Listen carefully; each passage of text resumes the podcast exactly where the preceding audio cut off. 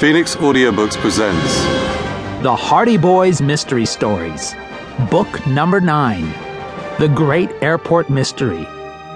Written by Franklin W. Dixon and read by Chris Mannal.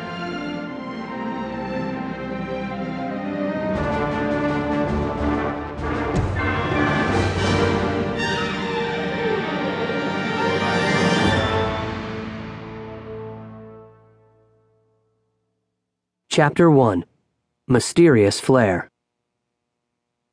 Too bad we lost so much time fixing that flat, Joe. Dad wanted us home in a hurry to start work on a case.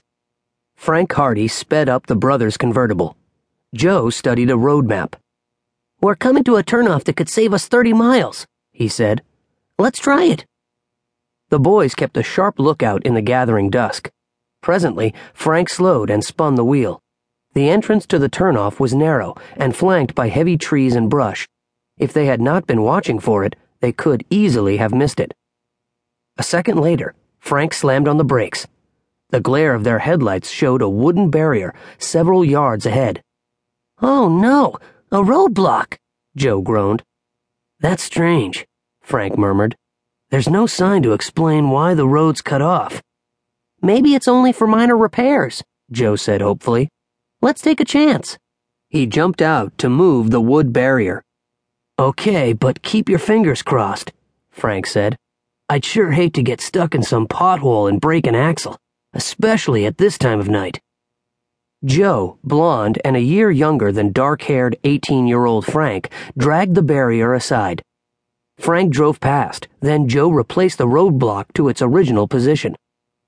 Climbing into the convertible again, he asked, any idea what this new case Dad's working on is about? No, but the way he sounded, it must be urgent.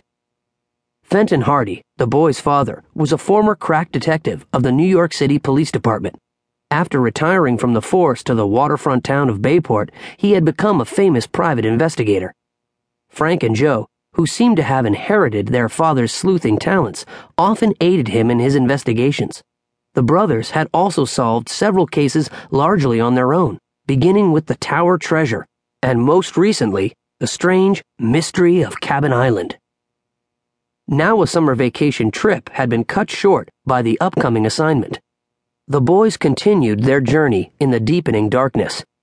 Ahead, the road wound through isolated hilly country, here and there, they encountered patches of light radiation fog, a phenomenon common to this type of terrain. After several minutes, the Hardys were puzzled not to see any road construction or any other reason for the barrier they had encountered. Maybe the roadblock was just somebody's idea of a joke, said Joe. Frank was about to answer when suddenly the brothers were startled to see an intensely bright red glow appear on the road ahead. Temporarily blinded by the light, Frank jammed on the brakes. The car skidded crazily, then came to a halt up on the side of a steep embankment that bordered the road. What's that? Joe shouted. Looks like a flare, Frank answered, turning off the ignition. The boy's eyes became accustomed to the bright light just in time to spot a man scurrying off the road and into the woods. The stranger vanished quickly, but not fast enough to prevent the Hardys from getting a glimpse of his face. A split second later, they heard a series of loud cracking sounds. Those are rifle shots, Joe yelled. But where are they coming from? The woods. And they may be aimed at us. This car is too good a target. We'd better get out pronto. But before either of the boys could move, a new sound captured their attention. The mounting, throaty drone was unmistakable. That's an airplane coming down, Frank cried out. And it's headed this way, Joe yelled. At that moment, the boys saw two bright lights approaching obliquely from the right and very low.